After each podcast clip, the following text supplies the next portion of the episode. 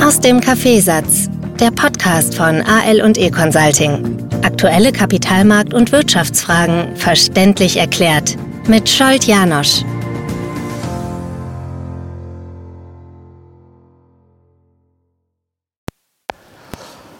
Ja, wir können, wir können wirklich zusammenfassen und äh, auf eine sehr, sehr intensive Woche zurückblicken, voll mit Überraschungen, sonst wären es ja keine Überraschungen. Ähm, zwei Tage äh, Kursfeuerwerk, speziell an den amerikanischen Märkten. Also zuerst war mal der Jeremy Paul am Mittwoch am Abend und er hat nicht sehr viel verändert in seiner Kommunikation. Aber das, was er verändert hat, das haben die Märkte als sehr, sehr intensiv empfunden. Er hat sehr, sehr lange gesagt, es, werden, es wird noch nicht darüber nachgedacht, ob die Zinsen gesenkt werden. Und man muss auf jeden Fall schauen, weil die Inflation noch sehr hartnäckig ist. Das hat er sehr lang gesagt und jetzt am Mittwoch hat er gesagt, wir haben, wir diskutieren mit den Kollegen in der Runde, wann es die richtige Zeit ist, die Zinsen zu senken. Und ja, wenn äh, allein, allein diese Veränderung hat diese positive Stimmung ausgelöst und die ist dann zusätzlich nochmal damit verstärkt worden, dass ihm eigentlich sehr, sehr viele Marktteilnehmer deswegen auf dem falschen Fuß erwischt wurden, weil sie damit gerechnet haben, dass die Stimmung sehr, sehr positiv ist und dann von Jay Powell möglicherweise eine, eine Aussage kommen wird, die diese positive Stimmung ein wenig dämpft. Und deswegen waren sehr, sehr viele short. Das heißt, die haben damit spekuliert, dass nach der Notenbanksitzung die Kurse tiefer sein werden. Deswegen haben sie leer verkauft und wollten dann wieder zurückkaufen. Nachdem aber eben aufgrund der Aussagen von Jay Paul sichtbar war, dass es nicht nach unten, sondern eher nach oben geht, haben sehr viele begonnen, dann die Reißleine zu ziehen.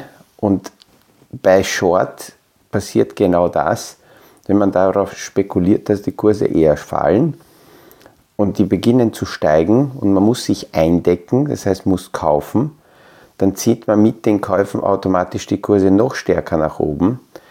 Das löst weitere Short-Grenzen aus die müssen dann auch eindecken und deswegen war diese Reaktion des Marktes so raketenartig, was wirklich wie eine Fahnenstange nach oben gegangen ist in vielen Bereichen. Und dann kam gestern Christine Lagarde, da war die Erwartungshaltung sehr, sehr hoch, dass jetzt möglicherweise in Europa Ähnliches passieren wird. Der europäische Leitindex DAX hat das ein wenig vorweggenommen und hat in der Früh die 17.000 Punkte Marke überschritten und ist sehr, sehr positiv in den Tag gegangen und dann kam Christine Lagarde und die Schlagzeilen waren auch so, Madame Lagarde, äh, äh Lagarde äh, die Partykillerin, aber man darf schon sehr nüchtern bleiben, wenn wir uns charttechnisch die Chartdarstellung von vom DAX uns näher anschauen, dann sehen wir hier eine so starke, fast linear nach oben führende ähm, Entwicklung seit, ja, man kann sagen, Ende Oktober, Anfang November bis jetzt. Der DAX ist von 14.800 Punkten bis 17.000 fast in einem durchmarschiert. Also, wenn jemand da unzufrieden ist, und meint, naja, sie ist eine Partykillerin, der, ja, der, der sollte mir die, die Brille putzen, weil das, was vorweg hier ähm, abgegangen ist, das war nicht ganz so normal. Und wenn wir zurückschauen auf das Jahr äh, 2022, dann sehen wir, dass der DAX damals ab Oktober ja, bis fast Jahresende eine sehr, sehr ähnliche Entwicklung gehabt hat. Man muss sich vorstellen, vor einem Jahr in Oktober stand der deutsche Leitindex DAX bei ungefähr 12.000 Punkten. In diesem Jahr, in Oktober, ist der DAX gestartet von 14.000 Punkten und jetzt sind wir bei 17.000 Punkten. Also, ja, und wenn jetzt jemand auch noch die Frage stellt, ja, gibt es eine Weihnachtsrallye, äh, dann, ja, was soll ich dann darauf sagen? Und ich komme heute auch wieder auf die letzten vier Punkte in meiner, äh, in, in, in, aus dieser Fehlerliste und baue die ein. Und ein Fehler ist, dass sehr emotional investiert wird. Ich sehe das in der Tagesarbeit auch sehr, sehr oft, dass äh, Menschen, dass Kunden zu einzelnen ähm, Investmentpositionen eine, fast schon eine Beziehung aufbauen oder eine Emotion aufbauen und ähm, leider damit ja, äh, sehr, sehr oft, in den meisten Fällen, Verluste emotional empfunden werden und man glaubt, diese, diese Verluste eher durch Aussitzen besser machen zu können. Und dieses nüchterne Betrachten zu sagen, es gibt eine Grenze, bis zu dieser Grenze bin ich in dieser Position investiert. Äh, wenn sich Rahmenbedingungen verändert haben, ja dann ziehe ich die Konsequenz und gehe möglicherweise aus dieser Position raus, äh, sitze nicht ewig da drinnen, um, um äh, ja, äh, ich bin dazu nicht gezwungen, alles durchsitzen zu müssen. Und ähm, wenn es notwendig ist, ziehe ich einmal die Reißleine. Es hält mich ja auch nichts davon ab, wieder zurückzukommen. Aber auch das ist die zweite Emotion, dass in irgendeinem Bereich man möglicherweise einmal Verlust realisiert hat und dann emotional diese Industriesparte oder das Unternehmen negativ besetzt ist. Und dann sagen sehr viele, na, na, da gehe ich nicht mehr hin. Da habe ich irgendwann Verlust erlitten. Aber es können sich ja Rahmenbedingungen komplett ändern. Und die, die Emotionen zu trennen ist ganz, ganz wichtig, sonst werden die Emotionen uns von den Vermögenswerten oder von den Anlagen trennen. Das hört man immer wieder. Das ist gar nicht so einfach. Ich sehe das auch, ähm, wie gesagt, parallel beim Leon. Er tastet sich so langsam an die Investmentwelt heran und es bleibt gar nicht aus, dass er hier quasi durchrutscht und dann fast schon tagesaktuell auch Kurse sich anschaut, aber noch ist er nicht so weit, dass er die Hintergründe anschaut. Und dann zeigt er mir irgendeinen Kursverlauf und sagt, ja, was sagst du dazu? wo ich sage, ja, pf, äh, gar nichts. Wer steckt dahinter? Was ist das für ein Unternehmen? Was ist die Story dahinter? Was machen die überhaupt? Wer braucht das? Ähm, ich muss mehr also dazu wissen und das verwirrt ihn immer, weil er nur Charts anschaut und wenn die in irgendeine Richtung gehen, dann versucht er hinterher zu laufen. Und ähm, wenn ihm das gelingt, fühlt er sich wohl, wenn es ihm nicht gelingt, fühlt er sich ganz schlecht und ist emotional niedergeknickt. Und da sind wir jetzt gerade dabei, das zu, zu ertasten und erlernen, wie man mit diesen Sachen umgeht. Jetzt kann man sagen, ja, 14-, 15-Jähriger, äh, wie soll er anders reagieren? Naja, ich sage ja auch nicht, dass er perfekt sein muss, sondern einfach, wir sind im, im, im Lernprozess und tasten uns langsam an, an diese Themen heran. Bei den Charts ähm, ist immer so eine Geschichte, wenn, wenn so eine Entwicklung stattfindet, wie wir es jetzt gesehen haben, also Kurse sind gesprungen und haben sich sehr stark entwickelt, dann tauchen fast schon äh, automatisch irgendwelche Chartvergleiche auf und äh, einfach zusammengefasst äh, nenne ich das eher Chartverbrechen, die da passieren, weil dann sofort aus der Vergangenheit irgendwelche Charts gesucht werden, die in den letzten sechs oder zwölf Monaten eine ähnliche Entwicklung gehabt haben, wie wir es jetzt haben. Und dann wird das nach vorne prognostiziert und suggeriert, dass weil die letzten sechs Monate, zwölf Monate so deckungsgleich waren und die Parameter gleich sind, wie wir es heute haben. Deswegen wird die Entwicklung in der und der Form weitergehen. Und warum nenne ich das Verbrechen? Naja, ähm, weil, weil ich auf alle äh, Marktsituationen und alle aktuellen Chartsituationen Zeitfenster finden kann, irgendwo in der Vergangenheit, wo ich genau das so darstellen kann und die künstliche Intelligenz oder die Technik hilft. Man kann sich da sehr leicht Tools bauen und hergehen und sagen, okay, ich möchte zum Beispiel eine sehr hohe Korrelation haben, also Deckungsgleichheit, sagen wir mindestens 92 Prozent in der Vergangenheit mit bestimmten Phasen, kann die Zeitfenster angeben, wie lang. Und ähm, dann taucht eine Grafik, die ich jetzt in den letzten Tagen gesehen habe, auf, wo die aktuelle Entwicklung mit, den, mit dem Jahr 19, äh, 2017 und 2018 verglichen wird oder auch mit 23. Und äh, da wird gezeigt, dass, dass diese Entwicklung dazu führen wird, dass vermutlich im 24 wir mindestens plus 10% Kurssteigerung von jetzt weg noch haben werden. Und dann werden rundherum äh, auch die Gründe äh, herausgearbeitet, dass das sehr ähnlich ist, wenn wir 2017, 2018 uns anschauen. Da haben sehr, sehr viele eine Rezession erwartet, weil damals die amerikanische Notenbank die Zinsen von null begonnen hat zu heben. Das heißt, die Notenbank war äh, bemüht, aus dieser Nullzinsphase wieder zurückzukehren zur Normalität. Die Rezession kam aber nicht. Es kam zu einer leichten Verlangsamung 2018 und darauf, weil eben die Rezession erwartet wurde, ähm, kam dann eine sehr starke äh, Rallye 2018. Und das wird hier dargestellt. Oder wenn wir zurückgehen in das Jahr 1997, auch dazu ist ein Vergleichschart aufgetaucht. Im Jahr 1997 ähm, hatten wir Probleme bei den äh, Tigerstaaten. Vielleicht kann sich jemand noch daran erinnern, damals gab es sehr starke Währungsunsicherheiten bei den äh, Tigerstaaten. Und der George Soros hat zum Beispiel gegen den thailändischen Baht damals ganz, ganz aggressiv äh, spekuliert.